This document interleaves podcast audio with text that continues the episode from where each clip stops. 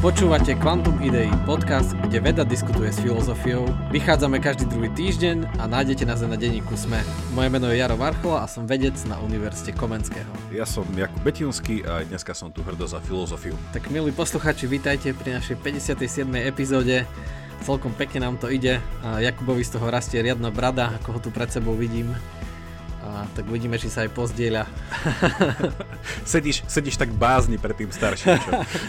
Sedím... Úcta k starším, to sa mi páči. Sedím v bázni pred jeho uh, hustou bradou. Ďakujeme našim patrónom uh, za ich uh, super otázky a dnes budeme odpovedať na tieto otázky. Uh, čiže bude to taká, taká epizóda, kde sa budú striedať aj vážne filozofické a vedecké otázky s takými uh, menej vážnymi o nás, tak sa možno o nás uh, niečo dozviete, už okrem toho, že viete, že Jakub má bradu.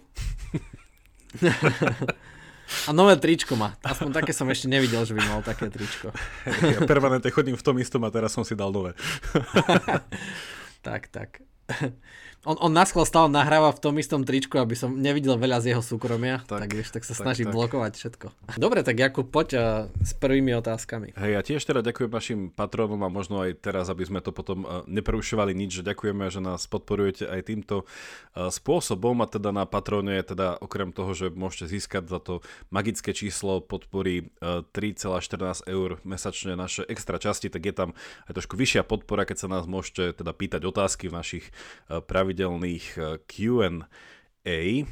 No dobre, tak e, presne ako ty si hovoril, že ak e, vám, ak si myslíte, že budú iba lifestyleové otázky a niečo takéhoto druhu, tak určite nie, že tak e, zostanete s nami až do konca. Budú tu otázky všeho chuť. Ale začneme tak, tak zľahka. Tak prvá otázka je, že športujete? Akému športu sa venujete? A sledovali ste Olympiádu a úspech našich hokejistov? Tak Jaro? Hokejistov som sledoval, aj keď nie až tak poctivo, musím sa priznať, keďže ja som skôr taký nočný typ a toto vyšlo veľmi skoro ráno alebo aj tak akože rozumne ráno, čo je stále na mňa skoro. Takže sledoval som to zo záznamu, ale výsledky som pravidelne vedel a, a tak akože čo sa deje, ale veľmi málo som videl v skutočnosti uh, live. No a akému športu sa venujem, tak to tých je veľa a aj dnes večer idem hrať squash, a čiže začali sme chodiť úplne pravidelne, že každý týždeň sme si dali termín a chodíme hravať squash. S bratom chodíme hravať tenis, a pravidelne každý víkend a tiež, čiže a, a teraz nedávno som bol na bežkách, ešte si užiť sneh a v Tatrách, tak takže áno, čiže hlavne moje obľúbené športy sú raketové športy, čiže badminton, tenis a a, astro, a, ako sa povie, a kozmológia. A astrofyziku som chcel povedať, tak, tak. A, a ide, Čiže astrofyzika, tenis, squash a badminton. A som zdavý, čo Jakub povie na, na športovanie. E, Jaro, vedel si o tom, že existuje taký šport, že sa ľudia stretnú, ľudia, ktorí fajčia fajku, dá sa im také, že minimálne množstvo tabaku, jedna zápalka a ten šport spočíva v tom, že súťažia, že kto najdlhšie vydrží bavkať bez toho, aby mu zhasla. Počul si, že aj toto je šport? Ka- ka- každopádne, ešte som sa tohto nezúčastnil, ale iba som o tom počul. A normálne to normálne to je regulárny šport, takže uh, nemyslíte si, že si vymýšľam. Uh, ja mám k športu taký veľmi uh, aktívny vzťah, že vždycky fandím všetkým, čo to robia. Ale k veci, že ja som kedysi tak aktívnejšie behával a teraz uh, sa chcem k tomu vrátiť už dlhšiu dobu, ale už, uh, už, už naozaj. Eh, že mám za sebou aj nejaké dva polmaratóny, i keď keby ste ma videli, tak si poviete, že to si pozeral telke, či ako to je. Uh, takže, ale, ale zase na tú druhú otázku môžem aktívne povedať, že áno, že uh, sledoval som hlavne tie, teda tie posledné zápasy a ja som odmala veľký fanúšik našich hokejistov. Dokonca som mal aj tú čest cez pravidelnú dávku, cez ten podcast, ktorého meno som práve vyslovil, robiť aj rozhovor s Michalom Hanzušom, aj teda sa s ním spoznať, takže hej, naši hokejisti, či už teraz tá nová generácia, alebo teda tá hviezdna generácia, uh, tak áno.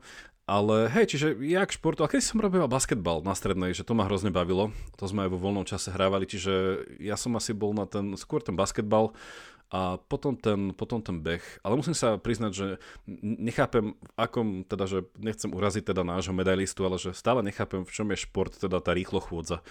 A, že, ale to by som možno, že kráčanie, keby bol šport, tak, To, to, uh, Kráčanie s fajkou, taký aktívny, nie? Taký aktívny to by bol športovec. ale, ale takže, takže tak, dobre. Uh, na úvod, uh, druhá otázka je pre mňa, uh, pre Jakuba, že ktoré dielo alebo myšlienky nejakého antického, gréckého, antického Gréka, to je nejaký preklep, uh, sa ti behom tvojho akademického štúdia najviac zapísal do hlavy, respektíve rezonuje aj do súčasnosti a ovplyvnil tvoje ďalšie napredovanie vo filozofii.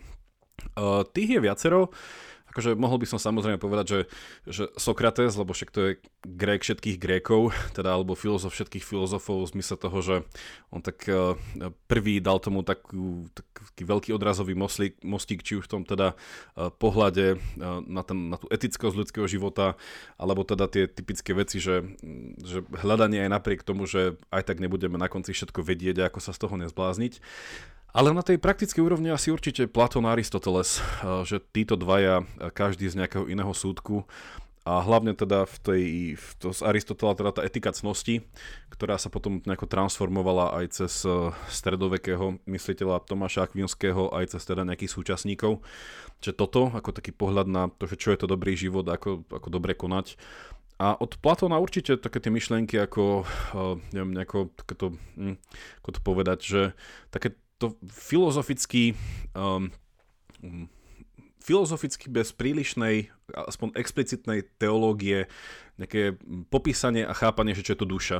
Že to mi vždy prišlo od Platóna také fascinujúce, že ako to, ako to vedel popísať bez toho, aby sa odkázali iba na to, že duša je stvorená, duša je nesmrteľná a tak ďalej, ale že tá filozofia za tým bola vždycky uh, fascinujúca. A samozrejme teda tá myšlienka, že vládnuť by mal filozof, to každému uľahodí, ale kvôli tomu som sa na to nedal. Takže to, to by bolo príliš, uh, asi príliš odvážne. Takže, takže takto. No a Jaro, pre teba je tu podobná otázka, aj keď trošku iná, že e, ak by si si mohol vybrať jedného fyzika, fyzičku, aj zosnulého, ktorý by ti vysvetlil svoju prácu v kaviarni v Martinuse, skrytá reklama, e, kto by to bol? Tak je to, to sa niekto pýta, kto ma pozná, keďže vie, že rád chodím do Martinusu. No to. A že je to také miesto, kde som obklopený knihami. A, tak určite by to bol Einstein. Ja viem, že to je taká že na prvý pohľad sa možno je taká veľmi mainstreamová od, odpoveď, ale aj čím viac učím fyziku, a tak vlastne hoci čo, čo učím e, z modernej fyzike, nejaké zaujímavé uh, veci a teórie, ktoré majú zaujímavé implikácie, alebo otvorené konce, tak vždycky dojdeme, že vlastne s tým začal Einstein, že vlastne on založil kvantovku, aj, aj kvantové previazanie, proste aj Schrödingerovú mačku ešte vymyslel si aj on, že proste e, tá jeho genialita je neuveriteľná, a, že ako, a, a to, že ako na to dokázal prísť, tak trochu záhada. Akože, už som tu spomínal párkrát, že čítal veľa filozofie, bol taký aktívny pochybovač a veľmi zvedavý a taký hravý človek. A, ale, ale akože, no, je neuveriteľné, ako dokázal na, na to prísť. Že kto vie, koľko rokov by to trvalo, kým by sme postupne odhalili všetko to, čo Einstein dokázal. Že je, jeho génius bol fakt neuveriteľný. Že pre mňa zaslúžene ho vyhlásil časopis Time za najväčšiu osobnosť 20. storočia, lebo um, tak bez neho by sme boli ešte niekde 20 rokov dozadu určite, alebo 30, kto vie. Že fakt, fakt, fakt všetko začalo ním. Čiže určite by som sa spýtal jeho. A najvyššie vyzeralo, že to bol dosť taký sympaťak, uh, lebo followujem takú stránku uh, na, na Facebooku, ešte nie na Instagrame, kde proste dávajú staré fotky Einsteina a aj také fany, ako hrá na husliach, ako bol na návšteve Japonska, ako bol tam a tam a proste vyzerá to ako, že ten účes a ten účes a tie vtípky, tak asi to bol taký veselý človek. Cyklista, vieš, športovec. Cyklista. A nechodil, on, o ňom je zaujímavé, že on rád chodil člnkovať a nevedel plávať. Ne. Čiže ako, ako blízko bol svet k tomu proste, aby, aby sa utopil stratili, takýto veľký fyzik. Sme stratili tohto veľkého člnkára. No, presne, že on chodil na takom malom smiešnom člnku, čo vyzerá ako taká vaňa a vlastne taká mini plachetnica, ale fakt nevedel plávať ale, ale chodil na, na tie jazera sa člnkovať, čiže boli sme blízko. ale tak uh, dobre, že k tomu nedošlo. OK, tak poďme uh, k takej trošku, ako to povedať, zákulisno organizačnej otázke. Ako rozmýšľate nad budúcnosťou kvanta ideí? Dokedy ho plánujete robiť? Uh, Jaro, začni, som zvedavý, čo povieš. No akože tak na, nás to baví robiť a témy ani zďaleka nedochádzajú, keďže ich tak akož dávame po kvantách, tak to diskrétne, uh, ako, ako sa to patrí. Diskrétne, ale verejne. tak, diskrétne, ale verejne. Hej, tak áno, slovo diskrétny, som aj zabol, že vlastne má dva významy. Ja vždy používam iba v tom fyzikálnom, čo asi väčšina ľudí nie. A ako diskrétny ako opak kontinuálneho. A, tak a, neviem, akože ja fakt neviem, že my sa vždy s Jakubom dohodneme na najbližší akademický rok, keďže sme ľudia v akadémii, tak sa riadíme, že pre nás rok je e, od septembra do júna. A tak do júna určite a potom sa uvidí, ale nejakou, nejakou formou určite áno. Jedine, že by nám nejak náhle došli nápady, ale to sa nestáva. Keďže obidva sa snažíme ešte dosť čítať a naberať, tak neviem, ako to vidíš ty, Jakub. Na to jednoducho odpoveď, že určite jedného dňa ho prestaneme robiť. a to je tiež dobrá odpoveď. Kedy to bude, že ono, presne súhlasím s tým, že my to tak plánujeme, že, že určite nečakajte to, že zrazuje, ja neviem, stred marca, a zrazu, že kde je nové Quantum Idei? Že už, už dva mesiace nevyšli, že čo, čo sa stalo? Čo, že nebojte sa, že keby k, tomu, keby k tomu prišlo, tak to nejako ohlásime a, a tak, ale nie, že určite to plánujeme tak akademicko ročne, že kopíruje to náš akademický rok, že si s Jarom ku koncu uh, roka to nejako zreflektujeme, povieme, že či ideme do toho ďalej, či máme témy, či máme čas, či nám to uh, osobné životy dovolia. Čiže na teraz ur, určite ideme až do konca akademického roka do letných prázdnin. takže, takže to určite a verím, že aj ďalšia sezóna pred nami, pred nami ešte bude. Že, čo určite viem slúbiť, že sa nestane, je asi to, že by sme vychádzali každý týždeň. Že teraz je to v takej perióde, že nám to, už teraz mi to príde, že to niekedy nestíhame uh, nahrať a teda keby ste videli naše zákulisie, ako niekedy sa naozaj, uh, je, je to náročné sa zladiť len dvaja ľudia, čo ale viem, že týmto cez to prechádzajú iné podcasty, či už na smečku alebo tak, že keď sú dvaja ľudia a musia sa zladiť, e, to viem, že ešte niektorí, že každý týždeň nahrávajú, že to si neviem predstaviť, ak by sme sa zladili. Teraz hlavne, teraz si to... Keby ste videli ako, a počuli, ako na nás náš strihač, ako nám už hovorí, že ale chlapci, už to nahrajte, ja už to potrebujem zostrihať, má to štvrtok výsť. Hej, hej, ja takto kričím na nás ale tí, naši verní fanúšici vedia, že strihač je Jakub. Hej, my, my máme takú veľkú redakciu že ja. uh, hej, to sa vraciame k tomu športu asi teraz. No nič, čiže... Tak, tak. čiže ale, ale redakcia sa bude zmenšovať, uh, lebo ako bude behávať. Tak. Čiže plánuje, plánujeme nejaké zmeny, nejakú úzku, nejaké, nejaké, ako sa to povie, že keď sa... Nejaká úzka, Zúženie redakcie. Takže keď úzky štát vie, že ekonomicky je taký zodpovednejší, že nerozhadzuje, tak uh, budeme mať takú užšiu redakciu. Hej, čiže, čiže, čiže takto, že, že, že zatiaľ nás to baví, je to, ja, ja to vnímam tak, že je to také dvoj, dvojcesné, že na jednej strane som veľmi rád, že to e, baví vás, vaš, našich poslucháčov, teda pre ktorých to robíme primárne. A tým, že to baví aj nás a je to obohacujúce, že tak aj to je pre nás extra motivácia. Že samozrejme sme radi, ak teda podporíte našu činnosť, ale e, že je to naozaj veľa času, čo do toho dávame. Aj teda tá strižňa si vždycky mákne a, a aj marketingoví ľudia a potom aj iní ľudia, čo robia v redakcii. ale, ale nie, že naozaj, že by sme to, uh, že by sme to pokračovali v tom pre tieto dve motivácie, uh, že, že vás to baví, že máme pozitívnu spätnú väzbu a že to baví aj nás. No. Uh, dobre, toto je dobrá otázka. Zaujímal by ma váš pohľad na vegetariánstvo, čiže nie vegánstvo, ale vegetariánstvo v súčasnej dobe s ohľadom na hroziacu klimatickú katastrofu a tiež aj z etického hľadiska. A však aj tá klimatická katastrofa je v niečom etická. Možno aj trošku filozofie k tomu, a teda, že čo podľa nás bráni, alebo že čo bráni mnohým našim intelektuálom prejsť na tento druh stravovania. Čiže tým, že viem, že, že ja nie som vegetarián a viem, že asi ani ty nie si vegetarián, neviem, či sme intelektuáli, ale minimálne sa môžeme spýtať, že, že prečo my nie sme vegetariáni, aj vzhľadom na klimatickú katastrofu a z etického hľadiska. Tak Jaro, prečo nie si vegetarián a keby si mal byť, čo by ťa presvedčilo?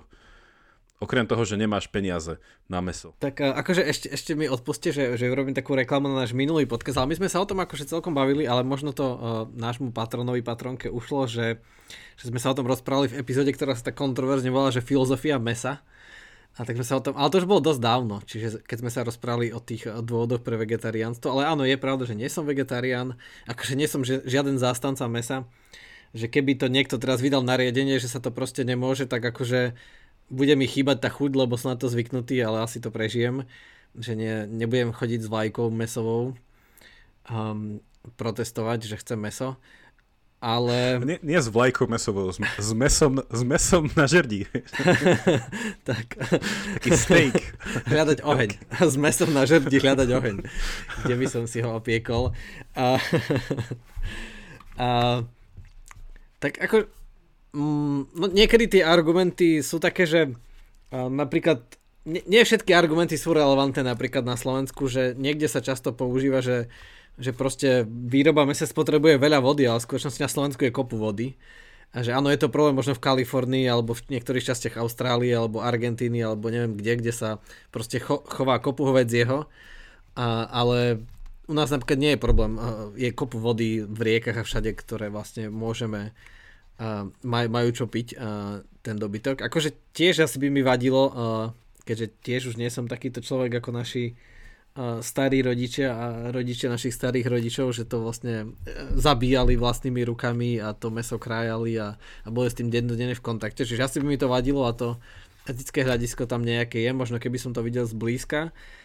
Ale takto akože principiálne filozoficky, no neviem. Asi, asi mi to až tak neprekáža, aj keď akože úplne, akože pozor, že úplne rešpektujem ľudí a niečo mi ho tak akože dávam za vďaku, že, že, že to robia, že sa na to dali. A ale no neviem, akože je to taká, taká náročná otázka, že, že prečo. Mm, však asi je to, je to určite, a tie čísla sa mi zdajú niekedy prehnané, že je to skôr taký lobbying, že, že aké veľké čísla sú za, za konzumáciou mesa, sa mi nechce veriť, že proste lodná doprava a auta a elektrárne a uhlie, že to by malo byť oveľa, oveľa, oveľa, oveľa viac. A čo sa týka tých emisí. Čiže neviem, je to také. Akože aj tie rastliny, že niekde by, neviem, neviem, neviem sa vyjadriť k tej efektivite. Nikdy som sa tým až tak nezaberal, tak nechám to na Jakuba. No preto nie si vegetarián, lebo sa s tým ešte nezaberal, vieš? Mohli, to, to, to, Áno, je pravda, že som sa na tým no. až tak veľa nezaoberal. Hey, ja odľahčím túto tému, že viete, čo teraz ide v tých klimatických, teda to už je dávnejšie, a teda prepačte mi, že to odľahčím tak nemiestne, že teda, že keď tie soby, alebo teda, ak sa nemýlim, soby, že produkujú toľko teda tých plynov, že teda, aby sme teda boli takí eko, že bolo by dobre že začať väčšiu konzumáciu týchto zvierat, aby sme teda súčasne teda odľahčili aj tú atmosféru. No ale od tejto nemiestnej poznámky k niečomu vecnejšiemu, že možno by sme mohli spraviť nejaký, nejaké, nejaké ďalšie pokračovanie tej časti, že namiesto teda okrem filozofie mesa by sme mohli dať, že filozofia zeleniny. Alebo, alebo filozofia rastlín. Uh, ale, teda, že, ale teda, že že prečo ja nie som uh, vegetarián. Ja sa musím priznať, že ja som to zvažoval, aj teda so ženou, aj v rámci teda nejakého rodinného štýlu, že um, hlavne teda keď sme prešli, do, keď sme bývali 4 nieco roky v Anglicku, že tam teda to bola tá otázka celkom relevantná.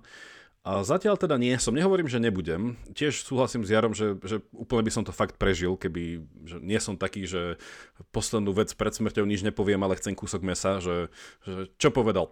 Hej, že no tak viete, to je také, že... Ale začnem asi z tejto strany, že na našom obľúbenom e, časopise EON, a možno toto bude náš odrazový mostík nejakej ďalšej diskusii, je taký článok, ktorý vyšiel presne pred mesiacom a volá sa, že ak, e, ak, e, ak, sa, chce, ak sa chcete starať o zvieratá, máte morálnu povinnosť jesť.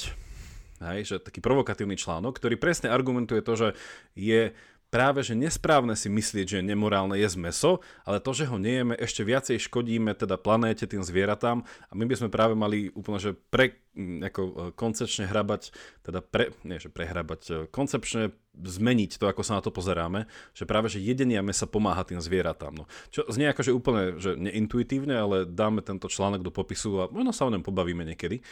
Uh, ešte predtým, ako poviem teda, že moje stanovisko, toto je úplne že fantastická téma a pre mňa je fantastická v tom, že ak e, poznáte, ak vás bavia také skeptické veci, tak je taký jeden super mladý chalan, čo študuje filozofiu a teológiu na Oxforde, volá sa Alex O'Connor a on má taký skvelý YouTube kanál, ktorý sa volá Cosmic Skeptic. Hej, on je taký pokračovateľ v takých, takých eh, už starších skeptikov, ktorých čas už je mŕtva.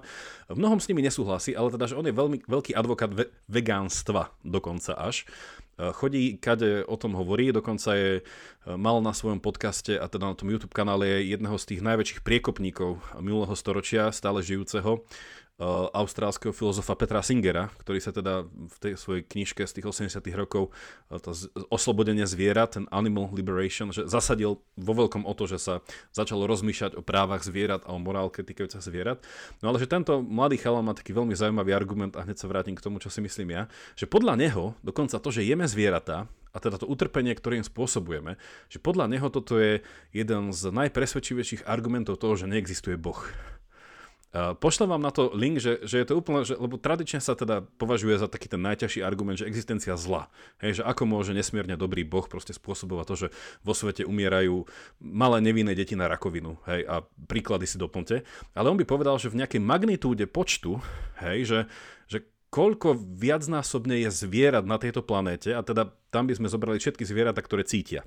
Hej? Čiže hmyz by sme asi dali preč ale že celkovo, a že aké utrpenie im spôsobujeme, by povedal, že tak čo by to bol za boh, ktorý by stvoril taký svet, kde toto je dopúšťané, hej, denne. E, každopádne, čiže tá, tá etika zvierat je živá téma, je to skvelá téma a teda my sme v Anglicku to mali v rámci kurzu morálnej filozofie, čo, čo je skvelé, lebo neviem, či je to na Slovensku v silabách, ale môj názor na teraz je, asi som ho vyjadril aj v tej epizóde tej, tej filozofie mesa, je taký, že že meso môžete jesť, teda podľa mňa, hej, a čoho sa riadím ja, že je eticky OK jesť meso, ale jedzte dobré meso. Že jedzte, et, že jedzte etické meso, tak by som to povedal. V zmysle, že takmer by som povedal, že nejedzte žiadne meso, čo kúpite v bežnom supermarkete. Hej, že jedzte lokálne meso, dajte si že ja som mal aj skúsenosť s tým, že som mal veľa susedov v Anglicku, že ktorí boli moslimovia a mali sme teda veľa diskusí o tom, že aké je to halal spracované meso. Teda my tu asi na Slovensku máme viacej košer, uh, skúsenosť s košer spracovaným mesom, že, že napríklad tieto náboženské tradície uh, majú veľmi dobre premyslený spôsob, že ako jesť nejaké meso, ktoré bolo získané s rešpektom, hej, aj voči tomu zvieraťu, aj to bolo spracované, často milne hovoríme, že humanným spôsobom, ale teda spôsobom, ktorý rešpektuje to zviera ako také. Hej, že ja sa musím priznať, že ja som v tej skupine ľudí, ktorí eh, si aj zabije vlastné uh, zviera na konzum, čiže ja viem aj akože, čo to obsahuje. A je to podľa mňa taká téma, že človek, čo to vníma tak zvonku a iba tak veľmi zjednodušene, mm, že je len proti tomu, aby sa jedlo meso, tak možno nechápe úplne, že, že, že, že čo vlastne je v tom všetko zahrnuté. A že je veľmi podľa mňa dôležité, a to je aj ten článok, ten provokatívny, čo som spomínal, že tam ten rozdiel je nosný, že rozmýšľať nad tým, že čo je to zviera. Hej? A na chvíľu hovorím, že čo, lebo dneska sa robí rozdiel, že čo je to zviera a kto je to zviera. Že niektoré zvieratá sú osobami a dáva sa im status, že kto a tým pádom majú nejaké práva a nemali by sa nikdy zabiť a jesť. A potom sú tzv. čo zvieratá a tam to začína byť také zaujímavé, že, že prečo tie by sa až mali jesť, hej, hovorí niekto. Čiže ja len chcem poukázať na to, že či už ste vegetarián alebo nie, alebo dokonca vegán, Uh, tak čítajte aj jednu aj druhú stranu toho argumentu. Uh, podľa mňa je to veľmi dôležité a minimálne, že ak by ste sa s niekým dali do diskusie a teda nie je vegetarián, tak minimálne by, podľa mňa neexistuje argument za to, že aby človek uh, nejedol uh, také, že to zdravšie meso, alebo že nejaké, nechcem povedať, že bio, to je, také, to je taká nálepka, ale naozaj, že, že ak by si mal človek vybrať, že nemám peniaze na, ja neviem, sami sa vtedy sme sa bavili v tej epizóde o tom, že to som ešte boli v Anglicku, že koľko tam stojí takéto že poctivé kura, tak ono je to naozaj dosť drahé. A ešte ak si to kúpite na nejakom farmárskom trhu. Čiže o to vlastne, že toto samotne vedie človeka jesť to menej. Hej, že nemusí mať každú nedelu meso, alebo nemusí mať meso každý deň, že, že to, až to už je prepich. A súčasne je to podľa mňa aj neznalosť toho, že ľudia nevedia variť.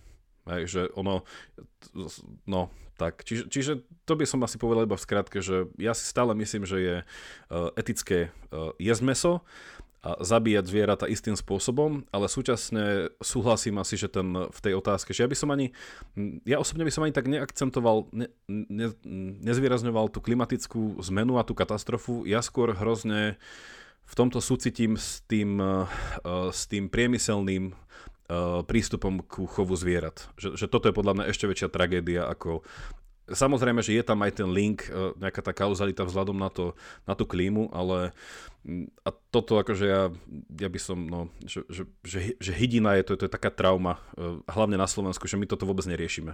Keď si, ja keď som prišiel na Slovensko, tak ja som bol až šokovaný, som to žene vysvetlil, hovorím, že, že tu keď sa pozriete na to, že čo je to, že uh, to kvalitné meso, tak hneď tam máte napísané, že, že nemá to žiadne GMO, Hej, nemá to žiadne uh, genetically modified, proste tieto veci.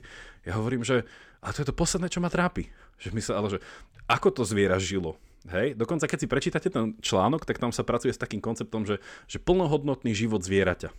Hej, prežilo to zviera plnohodnotný život, lebo až potom ho môžem zabiť, ak áno. Hej, znie to hrozne divné, ale to je súčasť toho argumentu, že, že aj to zviera má nejaký život, nejaký štandard a ak sa má zjesť, tak až po jeho hej, dovršení v niečom. Je, je to divný argument, ja sa pod nepodpisujem, ale naozaj toto je jedna z tých vecí, že podľa mňa na Slovensku sme na toto ešte hrozne málo citliví, ak vôbec. Že odkiaľ pochádza naše meso, kto ho choval, ako ho choval.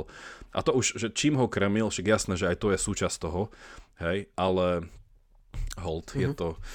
Hej, je, je, to, je to zložitá otázka, tak asi ešte to musíme prebrať na redakčnej rade, že bude teda o tom aj to druhá epizóda, lebo ten článok, čo si Jakub spomenul, znie dosť tak šokujúco a zaujímavo, takže akože eh, priznám sa, hej. A, ale akože musím oceniť aj tú otázku, keďže ja neviem až tak dobre na to odpovedať, ale páči sa mi, že ako je formálna vzhľadom na budúcnosť, lebo áno, je možné, že sa to v budúcnosti zmení, však už sú nejaké náznaky, že vieme synteticky vyrábať niektoré proteíny a zložité molekuly, vlastne, ktoré sú v tom mese a ktoré potrebujeme. Čiže áno, a bude tu vždy tá otázka, že ako nakrmiť to rastúce množstvo ľudí e, a nejak šetrne ekologicky, čiže možno sa to zmení, ale že tým nemôžeme odsúdiť veľmi tie minulé generácie, lebo oni nemali také možnosti, aké máme my dnes. Že tým, že my máme traktory, proste lietadla, e, rozprašovače a aj t- genetické modifikácie k dispozícii, tak akože áno, ľahšie sa nakrmíme, aj keď nás je viac, ale akože v minulosti to bolo akože zápas doslova o život, čiže je pochopiteľné, že, že museli vlastne potom stiahnuť a nestíhali nad tým rozmýšľať, a kdeže koho by to napadlo. A keď hľadovali ešte aj naši prarodičia, to mali ťažké, tak hej, tak to je iné. Tak uvidíme, možno sa to v budúcnosti zmení, ale tak asi, že ja tiež ne, neodmietam, ako sa to zmení. No. Uvidíme. Ja, má, ja mám takú šialenú hypotézu, ale ona, neviem, či asi je, bude nejakej knihe podložená, že ja si osobne myslím, že, že, že kedysi sa ľudia lepšie správali k zvieratám čo samozrejme, že z filozofického hľadiska je to také, že až dneska oceňujeme, že sú zvieratá proste v niečom, že uh, organizmy, ktoré sú schopné cítiť bolesť a tak ďalej, že toto sa kedysi neriešilo, ale v zmysle toho minimálne z takého etického gastropohľadu, že, že keď sa kedysi zabilo zviera, tak sa hľadelo na to, aby sa proste nič nevyhodilo, aby to zviera proste bolo že, že skonzumované úplne, že celé, bola tam vlastne vec, vec, že ľudia si aj viacej cenili, že keď mali to zviera a keď prišli o ňo, hej, že my dneska žijeme, ja neviem, či je to naozaj naozaj výsledok toho nejakého boomu a tej priemyselnej revolúcie takže keď sa vo veľkom začalo ten, hovorím, že takéto až taký priemyselný chov proste zvierat v tých veľkých proste až továrniach, že máme továrne na zvieratá a že toto nebolo kedysi, samozrejme, lebo však veľa faktorov do toho. A i keď je to taká trošku, že asi romanticko-nostalgická predstava, ale ja si tak myslím aj z toho, čo som čítal pár vecí, že, že kedysi si tí ľudia to jedlo trochu viacej vážili. Samozrejme, vždycky asi bolo plýtvanie a zase nechcem sa tu tváriť, že, že dneska je to celé zlé, len, len to, že ľudia pri tých zvieratách aj bližšie, bližšie, bližšie žili. Dobre, um, toto je pekná otázka. Eh, čo by ste povedali vášmu 15-ročnému ja? A tam je asi teda 15-ročné ja v zmysle, že ešte nie je na vysokej škole. Čiže to je nejaké stredoškolské ja. Uh, Jaro, cestuj do minulosti rýchlosťou väčšou ako rýchlosť svetla a niečo odkáž svojmu ja. Neviem, ja tu, tu vznikajú všelijaké paradoxy odkázať niečo svojmu milému ja, ale priznám sa, že ani nad tým som veľmi nerozmýšľal, že čo by som odkázal som im minulému ja, však asi keby som mu čokoľvek povedal, neviem, či by som sám sebe uveril, keďže snáď už vtedy som začínal byť trochu skeptický a filozofický, že, že čo, prečo by som mal automaticky veriť niekomu z budúcnosti, čo mi povie. Um, hej, tak akože určite by to nebolo nejaké radikálne zmeny, lebo že k tým by som povedal vlastne, že nie som spokojný so svojím životom teraz, čo nie je pravda. Asi? Však, No som, akože som. Jasné, že bolo by absurdné si myslieť, že by veci nemohli byť lepšie. Vždy môžu byť lepšie a to je dôležité si uvedomiť a to si uvedomujem, ale zase ne, nedá sa viesť dokonalý život. Že keby som neurobil tie chyby, čo som urobil, asi by som urobil iné. Čiže hej, je to také, že OK, prežil som jednu časovú líniu a môžem, uh, mohol by som vyvarovať svoje minulé ja pred tými chybami, ktoré som urobil, ale zase by som sa iba vyhol týmto akože situáciám a dostal by som sa do iných, na ktoré, by ani, na ktoré ani moje súčasné ja nemá odpoveď, lebo ich nezažilo. Takže asi by to bolo absurdné. Ja ti poviem takú alternatívnu interpretáciu tejto otázky, že čo by si odporučil našim 15-ročným poslucháčom? no, to je, to, je, to je lepšia alternatíva, také ľahšie predstaviteľná. Um, neviem, ve, veľa čítať a nepodliehať mainstreamu určite. Ty, si ty aký radikál.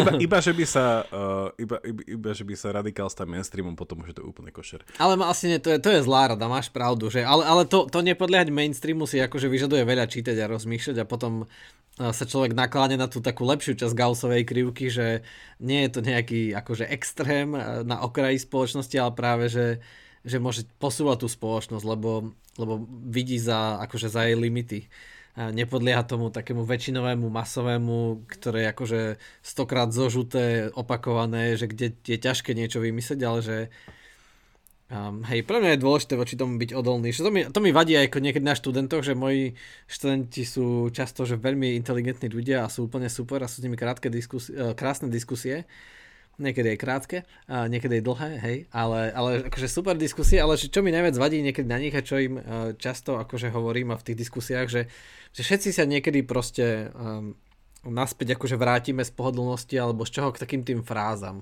A to myslím po tým mainstreamom proste, že, že niečo, čo nemáme premyslené, ale proste to sa tak hovorí, to sa tak robí, to už sme veľakrát počuli, tak to proste použijeme.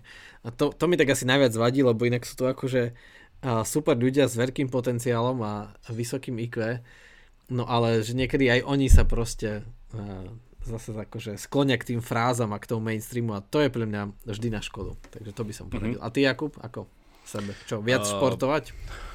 Ja by som, určite, určite, to už aj to už aj 10 ročnému.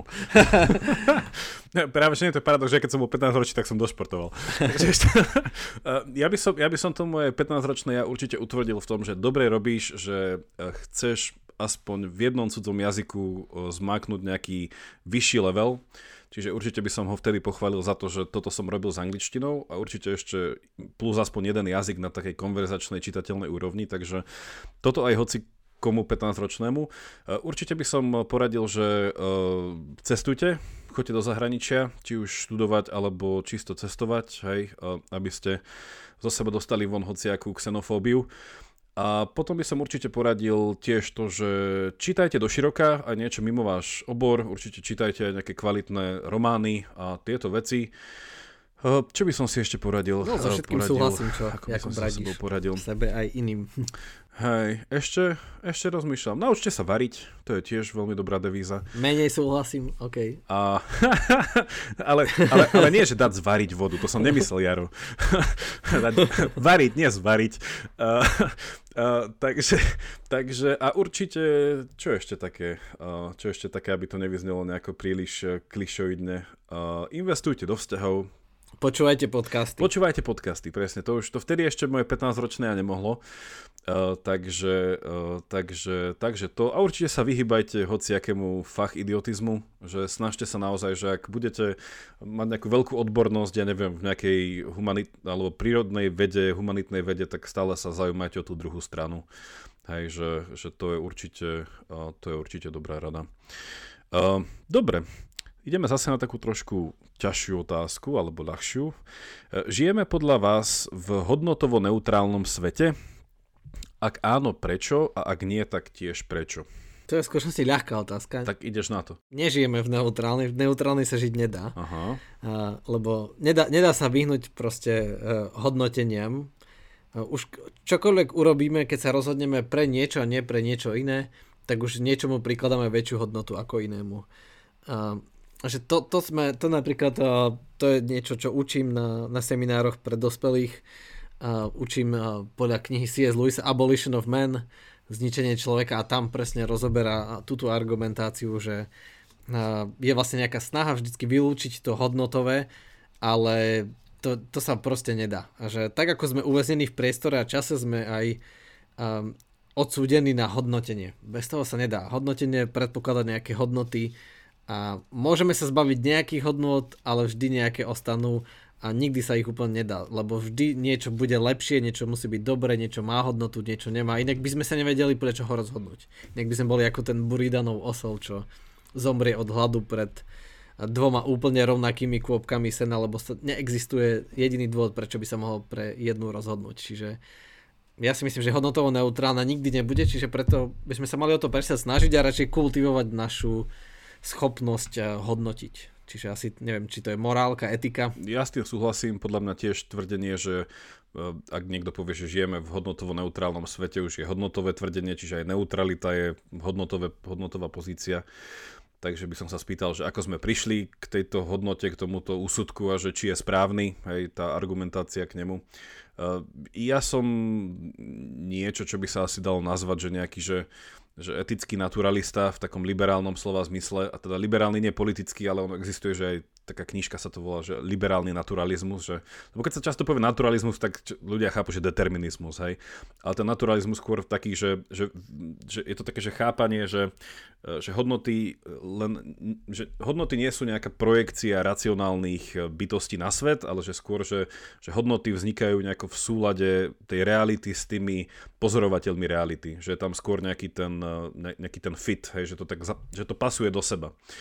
Uh, alebo iný, iný psychológ mal takú teóriu na to, že Uh, že existujú tzv. v angličtine to, že allowances, ono to je vlastne nepreložiteľné slovo, taký neologizmus, je to vlastne, že z allow, ako dovoliť niečo, a allowance je, že, že, že, že, nie, že potenciál na niečo, že niečo mi dovoluje nejako konať. A teda tento uh, filozof slash uh, psychológ uh, tvrdil, Uh, že, že svet ako taký je plný týchto allowances, hej, že svet nám v niečom umožňuje nejako konať. A teda to nie iba tým, že idem, teda, že padnem dole kopcom a že ten kopec mi, alebo že, že svet, ako ho poznáme, mi umožní padnúť nadol, ale že aj e, celkovo, že tá nejaká etika by mohla mať nejaké uh, ukotvenie aj v, v svete, ako ho poznáme a že je to skôr taká nadstavba naň a žijeme v nejakej symbióze s týmto svetom. Uh, čo zase sa vzťahuje aj na tú etiku tých zvierat a na to vegetariánstvo, podľa mňa tiež, tiež vo veľkom. Uh, dobre, čiže uh, hodnotovo neutrálny svet. Máme tu ešte tri otázky. Teda štyri. Posledná je taká, že dvojotázka na mňa a teba. Dobre, podľa čoho sa rozhodujete, po ktorej knihe siahnete? Za života sa ich dá prečítať len obmedzené množstvo a čas beží.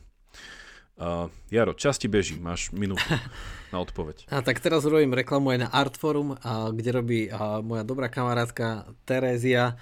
Tak a, priznám sa, že v tých románoch e, je ťažké sa rozhodať, vychádza ich hrozne veľa, ale viem, že ona ich veľa číta, veľa sleduje, veľa pozná tak keď chcem si prečítať nejaký akože román, ktorý vyšiel v posledných rokoch, tak sa opýtam jej, nech mi poradí, ona sa nám spýta, že čo sa mi páčilo, čo som také čítal a ona akože vždy mi vie poradiť. A teraz som sa nedávno inšpiroval Jakubom, konečne som si kúpil Iris Murdoch, a, takže to, ta, ale, ale ešte, ešte musím dočať Nicole Krausovú, to je taká židovská spisovateľka, aby som sa dostal k Iris.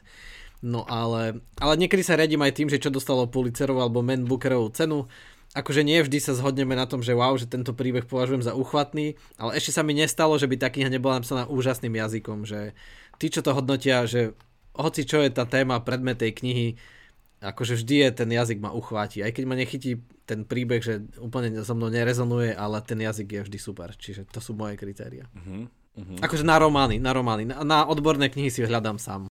Ako Kahneman? Kahneman je nedočítaný. To bola, to, je, to bola rečnícka, to, to bola rečnícka otázka. Tam, tam odpoveď, bola, od, odpoveď bola predpokladaná v otázke. Uh, ja, by som, ja by som na toto zareagoval, že neviem presne, či na toto, ale mali sme, neviem, či minulé leto sme mali také, takú sériu našich epizód, že prečo niečo tak, sa, tak to bolo nejako, nie? A že prečo čítať, sme mali takú epizódu. Tak sa mi to, že tam sme už trošku o tom načrtli, tak môžeme to zase dať do, do popisu.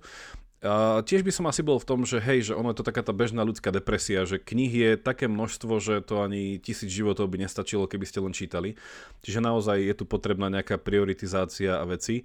Uh, ja sa často odkazujem na to, čo bolo, mm, neviem, či v 70 60 rokoch uh, v Amerike jeden uh, edukátor a šťastie aj filozof dal dokopy taký zoznam, že veľkých diel západnej civilizácie A sa mi zdá, že to potom bolo rozšírené aj na východnú civilizáciu, alebo neviem, či sa milím, tak môžeme aj tento zoznam dať do popisu. Ono je to v podstate také, že naozaj to ide od nejakých najstarších, najstarších úplne diel. Neviem, či teda do západnej civilizácie sa uh, chápe aj nejaký uh, pozok Gilgamešovi, ale proste až takto ďaleko to ide, že určite tam nájdete Homera. Až to ide naprieč celými dejinami a sú tam ako filozofické veci, tak aj nejaké matematické veci, nejaké romány sú tam, že naozaj tam nájdete ako Ostinovú, tak tam nájdete aj Kanta. Eh, že to sú také, že, že to sa určite oplatí čítať a plus ako Jaro povedal, že tiež súhlasím, že ak by ste chceli niečo zo súčasných vecí, v každom knihkupectve vám poradia. Ak máte obľúbené knihkupectvo, ak sa s niekým zoznámite, že mu ešte viacej dôverujete, čo do jeho chutí, tak dajte si naozaj, že, eh, že odporúčiť. Čiže asi, asi, asi takto. Ale ja tiež idem vždy tak, že nejaký, že keď sa mi páči nejaký autor, tak si od neho prečítam aspoň aj ďalšiu knihu a veľakrát e, naozaj to je také na odporúčanie. Ak ste v škole, tak sa spýtajte vášho profáka, že čo by vám odporúčil. Neviem, že ja na PhD mám školiteľa, čiže tiež takým povie, že túto knihu by si si mohol prečítať, tamto knihu prečítať, že, že vždycky mi to asi príde o tej dôvere k niekomu, kto čítal viacej ako ja, alebo vie viacej z nejakej oblasti. A, a tiež také, že nebáť sa nedočítať knihu. Hej, ak vás to nebaví, alebo, alebo ako na univerzite tá prax, že čítate selektívne knihu, že hľadám nejaký argument, hľadám nejaké vysvetlenie, nejakú námietku, čiže fakt, že to, že ja mám aj knihy, čo som si kúpil proste, že čisto len kvôli tomu, že som ju potreboval na 20 strán, aj z tej 200 stranovej knihy, čiže záleží od knihy, hej, že toto by som sa nebal, že ono, ono je aj taká tá kniha, to vlastne napísal ten istý autor, čo dal dokopy ten zoznam tých veľkých, uh, tých veľkých kníh, uh, tie Great Books, Mortimer Adler, tak on má aj takú knižku, že ako čítať knihu. A on tam presne o tomto hovorí, že každá kniha sa číta inak, žánrovo. Hej, že inak čítam učebnicu, inak čítam román, inak čítam nejakú príručku, inak čítam filozofickú knihu a tak ďalej. Ale jeho ďalej. kniha sa nedostala do toho výberu, lebo to by bolo rodinkárstvo. Presne, to je metakniha. Vieš, to, je, to by tam nemal čo robiť. to je metakniha. uh, dobre, poďme na ďalšiu, čo tu máme. Uh, a, zase taká uh, z hlbšieho súdka. Uh, môže byť podľa vás uh, vedec ako aj filozof veriaci? Uh, nie je dnes náboženstvo prežitkom minulosti? Myslím, že tiež sme sa o tom nejak čiastkovo bavili. Myslím, že nie, akože veda a viera sa nevylučuje, práve že uh, každý vedec vy, vyžaduje nejakú, musí niečomu veriť, musí mať nejaké axiómy, nejaké hypotézy a musí veriť, že, že svet je poznateľný, lebo inak by ho nevedel poznávať. Čiže ale môže, áno, že môže sa vylúčovať viera taká, taká založená na poverách a ale to je taký ten koncept, ktorý si vyžaduje akože dlhšiu diskusiu, to je ten boh medzier, ktorý sa často používa v týchto diskusiách medzi náboženstvom a vedou, že že na, lenže v tomto, v tomto koncepte proste uh, náboženstvo je niečo, čo vyplňa medzery toho, čo nevieme. Lenže jasné, že postupne ako sa dozvedáme viac a ako veda napreduje, tak my tie medzery vyplňame a to ako, e, ako by evokovalo, že a to náboženstvo stráca zmysel, stráca nejaké opodstatnenie, lebo však ubúda z neho. Ale to je nejaké, to je skôr také náboženstvo na poverách, to je taký ten boh medzier. Ale to napríklad, keď si to tak uh, dobre vieme sa zosobniť tými napríklad gréckými bohmi že prečo už im nikto neverí, hej, že stále zastávajú kostoly a mešity a niečo také a synagógy, ale už nestávame chrámy a Diovi a tak, lebo proste Zeus bol boh blesku a búrky, ale dnes vieme, ako funguje blesk a ako funguje búrka, čiže sme zaplnili tieto medzery, že, že títo antropomorfní uh, grécky bohovia, ktorí boli bohovia niečoho konkrétneho, čo už dnes vieme, ako funguje, ozaj stratili opodstatnenie. Ale také tie náboženstva sú stále za a ako keby sú stále meta, sú stále za, za vedou a, a takéto akože stále potrebujú, majú opodstatnenie. Tak ako sme sa tu aj veľakrát takéto otázky na podcaste rozoberáme, že ako vesmír vznikol, ale aj v ňom slobodná vôľa a asi ste zachytili, že často nedojdeme k žiadnej definitívnej odpovedi a čo je to vedomie, ako sa tu vzalo. Že tie teórie stále umožňujú aj aj začiatok nejaký akože deistický, aj teistický, aj, aj iný, aj ateistický. Že tam je tých možností veľa. Že podľa mňa sa to nevylučujú, ale že jasne je tu väčší uh, ateistický trend, ale to môže, to sa dá pripísať možno pohodlnosti, alebo tomu, že zažívame menej existenciálnych situácií kvôli, Uh, kvôli výmožemnostiam Uh, ja by som, mňa raz jeden z poslucháčov, aj na našom podcaste to bolo, neviem, či sme už hovorili, že mňa, mňa raz jeden poslucháč nazval, že som že teo, teologický filozof, to sa mi páčilo. Ale zase sa mi páčilo, že keď sme robili nejaké, neviem, či Q&A, alebo čo si na pravidelnej dávke, tak ja som bol označený, že ja som ten agnostik a, a taký ten uh, filozofický skeptik a môj kolega Andrej Zeman, že je teda veriaci, ktorý teda tam rozširuje aj povedomie o veciach náboženských tak sa, tak sa mi to páčilo, že ako ľudia vnímajú, uh, ako nás, ako nás ľudia vnímajú. Teda ja, ja osobne teda musím to dať do toho kontextu, že ja som veriaci. A teda je to, je, mne to vždycky príde také, že, um, že táto otázka vždycky predpokladá to, že, že ako chápete, že to je taká tá bežná otázka, ktorú vám dá filozof, že, že ste veriaci, ja sa pýtam, čo je pre vás viera? Hej? Alebo že je náboženstvo pase, ako chápete náboženstvo? A ten človek, čo má trpezlivosť vydržať tie 3 dni v tej ustavičnej diskusii, tak sa niekam dostaneme. Hej? Ja by som tu iba spomenul napríklad nemeckého kontroverzného filozofa, ktorý teda začal ako študent teológie, Otázka je, či bol veriaci ku koncu života, i keď opäť, že to slovo veriaci, že to nie je iba také, že, že člen nejakej cirkvi, ale že teda, že, myslím, že veriaci, či aj nejako, nejako vnímal tú realitu nejako. Tak Martin Heidegger bol v tomto veľmi zaujímavá postava, že on prišiel teda s tým dielom um, s tým dielom Bytie a čas, kde on teda analyzoval, že, že čo je to vôbec bytie, hej, že, že, že realita ako taká. A bez toho, aby som to nadlho rozpovedal, že, že ten nejaký ten náboženský sentiment, tak toto nejako zjednoduším, že on v podstate vychádza podľa Heideggera zo samotnej reflexie nad tým, že čo je to realita. Hej? A teraz, jasne, môžem povedať, že a to čo, že, že čítal nejakú knižku o kvantovej fyzike a mechanike že, a toho presvedčilo? A, že nie, ale zase na druhej strane, že prečo nie? A, slova zmysle, že ten, ten, tá jeho postupnosť bola asi taká, že že keď sa pozrieme na realitu, tak on povedal, že nevyhnutne realita je niečo, čo je pre nás, že, že nejde to pomimo nás. Že keď hovoríme o realite, tak musíme vždy hovoriť, že realita plus my. Že my už sme vrátane tej realite. Že on to teda volá tým nemeckým, že to, to Dasein, že nejaké, že tu bytie. Že každé bytie je nevyhnutne tu bytie, lebo my sa pozeráme z pohľadu nášho bytia a už to je už to nejako lokalizované. A on to teda uh, rozvádzal až do tej miery v tej nejakej svojej analýze, že teda ako to bytie má nevyhnutne potom nejaké vzťažné prvky, že, že vo vzťahu k niečomu, že je vždycky relatívne v tomto slova zmysle až potom, že tam vždycky je to spojenie s inými bytiami, cez ktoré sa spoznávame, až potom, že je tam nejaký rozmer k smrti. Ale tá jeho pointa v závere bola, že že bytie ako také samo o sebe vykazuje, a už sme sa sami zaraz o tom bavili, e, že vykazuje také nejaké známky, že, že človek má tendenciu pri nejakej, či už nejakej hĺbšej, alebo nejakej, neviem, ako by som tam dal to, to prídavné meno, nejakej analýze tej reality, že tá realita má také, že, že človeka vedie k nejakému rozmýšľaniu o vďačnosti. Hej, že, že ako keby vďačím tomu svetu, v ktorom som. A to je podstate iba taký ten prvotný sentiment, ktorý potom môže niekam smerovať a nemusí, že tých náboženských smerov je, je 1500, ale že samotná táto reflexia nad tým, že, že čo to znamená, že som, hej, že, že čo je moje bytie.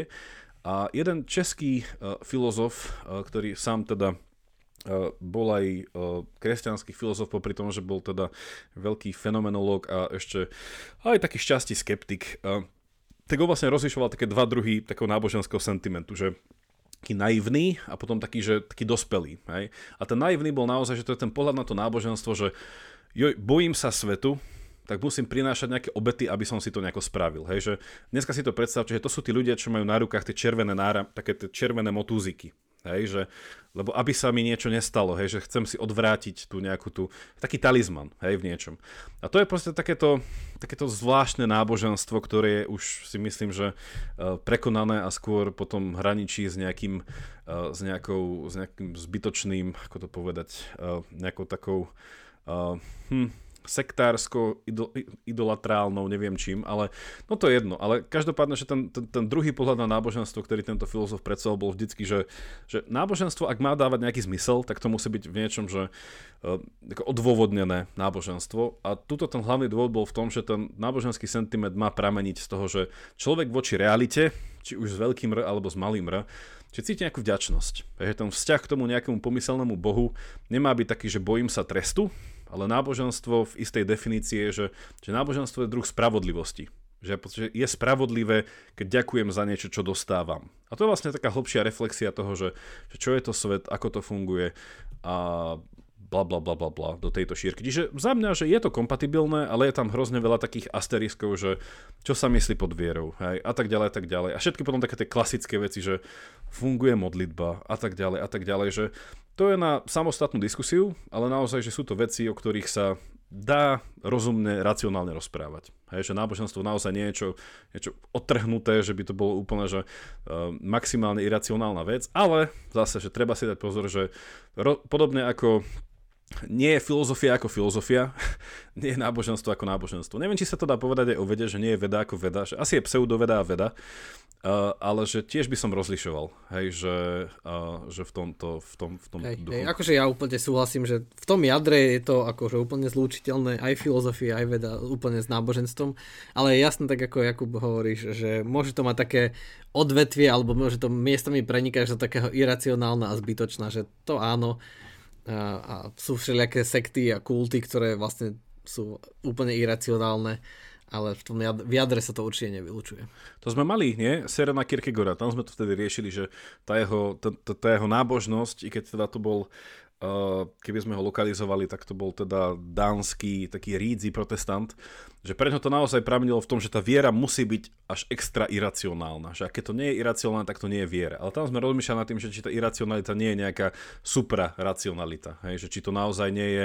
Že, že nemôže to byť iracionálne typu, že naozaj, že neverím v matematiku, neverím proste vo vedu ako takú, ale je to nejaké vnímanie nejakého iného ešte rozmeru v rámci života, ktorý nejako mm, ide, ide ponad. Hej, hej. Akože nie iracionálne zmysle, že, že trikrát obidem tento kamen, dvakrát zatlieskam a potom neviem čo, hej, niečo zaspievam a potom, že to tak, v takomto zmysle. Dobre. Je to tak. Dobre, ideme do záveru a teda máme tu otázku na mňa a na teba. Na mňa je, že ktorý súčasný filozof, filozofka je môj vzor a môže ich byť aj viac a to isté pre teba, teda nie asi filozof, filozofka, ale vedec, vedkynia. Uh, tak môžem začať ja, ty si môžeš zatiaľ rozmyslieť. Uh, tak uh, ja to, ako to povedať, uh, ja, ja, ja, si trochu, ja si trochu pomôžem, lebo pre mňa súčasný znamená aj nedávny. Ja mám tu nevýhodu, že moji obľúbení filozofie mrú, ja za to nemôžem, ale oni proste za posledných 5 rokov zomreli minimálne traja moji obľúbení filozofia, ktorí keď som ešte začínal, ja neviem, PhD, alebo keď som sa dal na filozofiu, tak ešte si žili, hej. Uh, s jedným som bol dokonca v kontakte, a, a lutujem, že som sa skôr, ne, teda, to, to je inak rada môjmu 15-ročnému ja, a, že neváhaj napísať hociakému zahraničnému človeku, s ktorým by si sa chcel porozprávať, že keď už je človek na vysokej škole, tak napíšte nejakému profesorovi alebo autorovi knihy, ktorý vás, že taký príbeh aj s, s Rowlingovou, z Harry, teda z Harry Pottera, autorkou Harry Pottera, nie, že by bola ona postava, že tiež, že keď jej nejaké dievča napísalo, hej, že, že, že ona mala tu ten, že každému odpísať, hej, že o, o to viac teda ešte keď ste mladší, tak je to také, také uh, no, dobre, každopádne, čiže časti som písal, z časti nepísal, ja by som povedal, že pre mňa uh, veľkým vzorom, a inak on bol uh, Uh, vegetarián, to ma vždycky hnevalo, že to bol pre mňa taký, taký trň v oku, že on sa volal Daniel Robinson, on, bol, on začal ako psychológ a teda súčasne ale aj nadšenec pre vedu a on sa potom cez psychológiu dostal k filozofii a on bol známy dielami z filozofie, psychológie a potom aj on ako teda Američan a potom učil aj na Oxforde nejaké kurzy. Uh, on zomrel 2018, čiže uh, a nestihli sme sa skontaktovať ale teda on a jeho kurz o dejinách filozofie, ktorý je aj online, viete, viete si to dohľadať. A teda viacero, viacero kurzov, čo mal on, viem, že mňa veľmi nasmerovali a usmernili vo filozofii a teda on bol vegetarián, viem, čiže uh, to mi prišlo také, že keď je on, tak asi by som mal byť aj ja. Ale to je taký argument z autority, to podľa toho nechoďte, to nájdete si vlastné dôvody, síce inšpirujú, sú inšpirovaní inými, ale nájdete si teda svoje dôvody, nech to viete uh, vyargumentovať. Čiže toto jeden, uh, potom ďalší zosnulý v roku 2000 zomrel Roger Scruton, uh, britský, uh, britský filozof a estét a taký farmár ku koncu života. Čiže on ma vedel zapáliť pre takéto nadšenie pre zelenú filozofiu a také tie environmentálne témy a dôležitosť umenia a krásy, že toto, toto od neho som si vždycky vážil. A tretím uh, je nedávno zosnulý uh, 2001, minulý rok zomrel, český filozof Jan Sokol. To je ten, čo som ho teraz... Tak, tak, tak, 2000, všetci sú, že 2018, 2020, 2021. Uh, a ten vlastne, to bol ten, ktorý robil taký ten rozdiel medzi tým náboženstvom. On bol, že mi prišiel taký, že zaujímavý v tom, že, uh, že je to filozof, ktorý bežne, ktorý berie vážne antropológiu, že on bol naozaj taký ten, tá kombinácia filozofa a antropológa, že naozaj tie uh, dejiny človeka, alebo že také tie prirodzené dejiny uh, človeka ako aj zvieraťa, aj ako nejakého kultúrneho bytia a tak ďalej a tak ďalej, že a teda v kombinácii aj s tým, že uh, brať to tak širšie toho človeka. Uh, nielen ako zviera, alebo teda ako nejaké bytie rozmýšľajúce, ale aj ako nejaké uh, naozaj uh, náboženstvo si žijúci uh, entitu. Čiže toto mi prišlo u neho také, také zaujímavé, že, že toto dokázal sklbiť. A teraz nie som bol v kontakte len, no, uh, to, trošku už neskoro. Takže čiže minimálne títo traja mi napadnú prvý, ale tak ono tých uh, minimálne vzorov, ktorí ma dostali do filozofie alebo ma držia, tak ja sa venujem teda viacerým ženám v rámci filozofie, ale teda ja nechcem spomínať, lebo tie už sú tak jedna z nich zomrela 2018, to by som ešte mohol, ale ostatné zomreli okolo roku 2000. Takže to už sú takí, že to už nie je také súčasné. Ale aj zo súčasných, teda žijúcich filozofov by som našiel viacerých, uh, len uh, toto mi prišlo také, také mhm. zaujímavé mená. Tak ja, ja sa musím priznať, že až tak vecov veľmi neviem povedať, lebo keďže moje posledné štúdiu bola filozofia vedy, a tam som akože prečítal veľa článkov a mám jasno, že svojich obľúbencov a s tým, e, ktorý je určite žijúci a sme si vymenili mail nejaké 4 roky dozadu je e, Nikola Schaefer, e, ktorý napísal ten známy článok o monizme, ktorý som už asi 10 krát prečítal, aj sme ho diskutovali, aj som o ňom písal esej, aj jemu som osobne písal mail, že nech povie, že čo si myslí, že je slabina jeho argumentu a on mi odpísal a dokonca mi poslal článok, ktorý vlastne odhaľuje tú jeho slabinu, aj keď nezdala sa mi až taká, taká silná tá, tá opačná pozícia. No a potom je tu pár takých, ktorých neviem, že či ešte žijú, ale viem, že, mi, že sú relatívne nedávni a, a čítal som ich nedávno, tak napríklad David Albert je, je známy filozof vedy, ktorý dlho pôsobil na Harvarde, potom na New York University a on prišiel aj s tým, on napísal takú knihu, že jak sa to volá, Time and Chance, a to je o termodynamike, o entropii, akože wow, že úžasné čítanie, on prišiel s tou uh, past hypothesis, čiže že prečo všetko existuje, pretože vesmír sa ocitol v stave s nízkou entropiou, začal, uh, čiže on, on má také, také úžasné myšlienky. No a potom akože niečo, niekto s kým nesúhlasím, ale kto dobre píše, je Tim Modlin, ďalší filozof vedy. A ten určite ešte žije. A a teraz neviem spomenúť na toho, ktorého teraz čítam to jeho knihu o metafyzike a on má aj také prednášky a známe, ktoré som na YouTube pár videl a teraz neviem spomenúť, ako sa volá. Čko Betinsky. a, máš nejaké na Asi YouTube? Nie. Máš nejaké Asi na YouTube? Asi nie. Ale nie, čo si tam nájdeš, ale nič také relevantné. Nemám až takých obľúbencov úplne jak Jakub. A Jakub je v tomto lepší. Že viac sa dáva, followuje tých, tých svojich. Hej, akože sú nejakí aj veci, ale to sú často takí, že popularizátori vedy, lebo čítal som od nich nejakú takú knihu, ktorá, ale akože tiež urobili svoj kus, akože Paul Davis, tá jeho kniha o čase ma hrozne ovplyvnila, kde som sa dozvedel vlastne, že, že wow, že aký je čas zapeklitý a vôbec nejednoznačný. On má veľa TED Talkov a je známy. Alebo Carlo Rovelli je teraz má také svieže myšlienky, náhľady na, na kvantovú teóriu uh, spojený s gravitáciou takže hej, je to také, je, je, je ich viacero. Musíš sa viacej zahlebiť do tej súčasnej vedy, nájsť si nejakých tých svojich hrdinov a hrdinky. Hej, ale článkov, no to, že, práve, že to, to som zapovedať, že, že aj keď, že, že často aj keď teraz že čítam niečo, čo sa deje, tak priznám sa, že nesledujem tie mená, že asi vo filozofii je to viac na tých menách, lebo dnes keď sa urobí nejaká veda, tak je za tým hej, 200 ľudí. Hej. Proste, že, že nie sú tie experimenty také zložité, že OK, že, že s touto myšlienkou prišiel niekto, ale že za tým je tak veľa ľudí, že ja aj keď si niečo teraz čítam, tak si ne, nevšimnem, že kto to urobil. Hej? Že teraz followujem, každý deň čekujem, že či je niečo nové s tým webovým teleskopom, ale ja vlastne neviem, že kto ho stavia, kto za tým je, aký vedec. Za tým je vlastne hrozne tvoj, veľa vecí. Tvoj obľúbený, Takže... Tvoja obľúbená skupina vedcov sú ľudia, sú vedci za webovým teleskopom. Že to, to sú...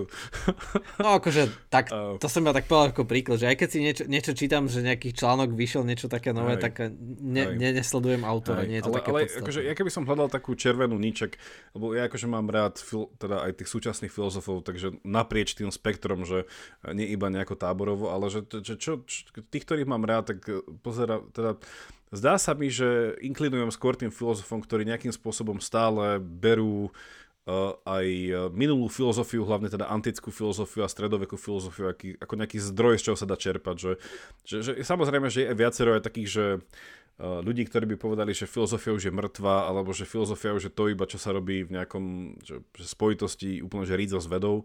Že asi aj, že, že aj tam mám nejaké obľúbené mená, ale a určite aj môj školiteľ, že síce to nie je akože meno vo filozofii, kto je v podstate, že mladý, 40 niečo plus uh, chlap, ale že to je tiež vlastne, že filozof, ktorý, s ktorým som strávil veľa času a ešte trávim, tak to je tiež vlastne v niečom uh, niečom taká pozbudivá, pozbudivá osoba. No. Ale asi, asi máš pravdu, že vo filozofii to je jednoduchšie, že tá že tá, tie, tie myšlienky sa ľahšie dajú priradiť k tomu menu. Že, že on prišiel a nasvietil tento koncept, alebo on spravil toto zaujímavé prepojenie, alebo on oživil proste toto, na čo sme už takmer zabudli. No hej, že tu je to taký je to taký osamelý život, tá filozofia.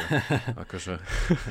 vo, vo vede vždycky ten akože konečný ček urobí tá realita, čiže musíš postaviť nejaký experiment a často to skontrolujú iní ako tí, čo to vymysleli a dnes je to ešte oveľa komplikovanejšie ako za Einsteinových čias, že sú to tým obrovské, obrovské týmy proste sa všetkými tými veľkými vecami.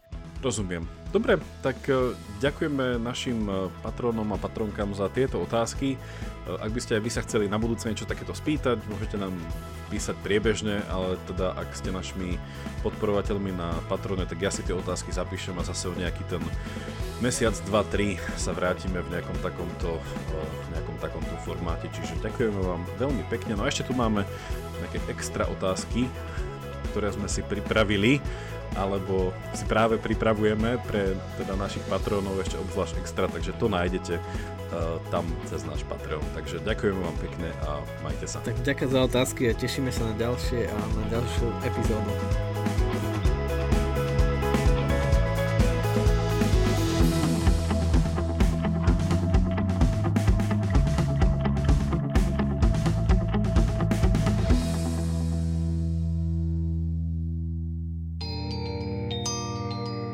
Dátumy, mená či udalosti, taká je zvyčajná predstava o dejinách, ktorú najčastejšie poznáte z hodín dejepisu. Dáte mi však zrejme zapravdu, že minulosť nám ponúka ďaleko viac než len výpočet základných informácií. Je to predovšetkým dobrodružstvo poznávania a fascinácia dobou, ktorá je nám viac či menej vzdialená. História preto ponúka zážitok z cestovania. Cestovania v čase. Vydajte sa na túto plavbu v čase spolu so mnou v podcaste Dejiny. Nájdete ho vo všetkých podcastových aplikáciách a na webe denníka Sme. Moje meno je Jaro Valent a každú nedelu vás spolu s hosťom vezmeme na nové miesto i do inej doby.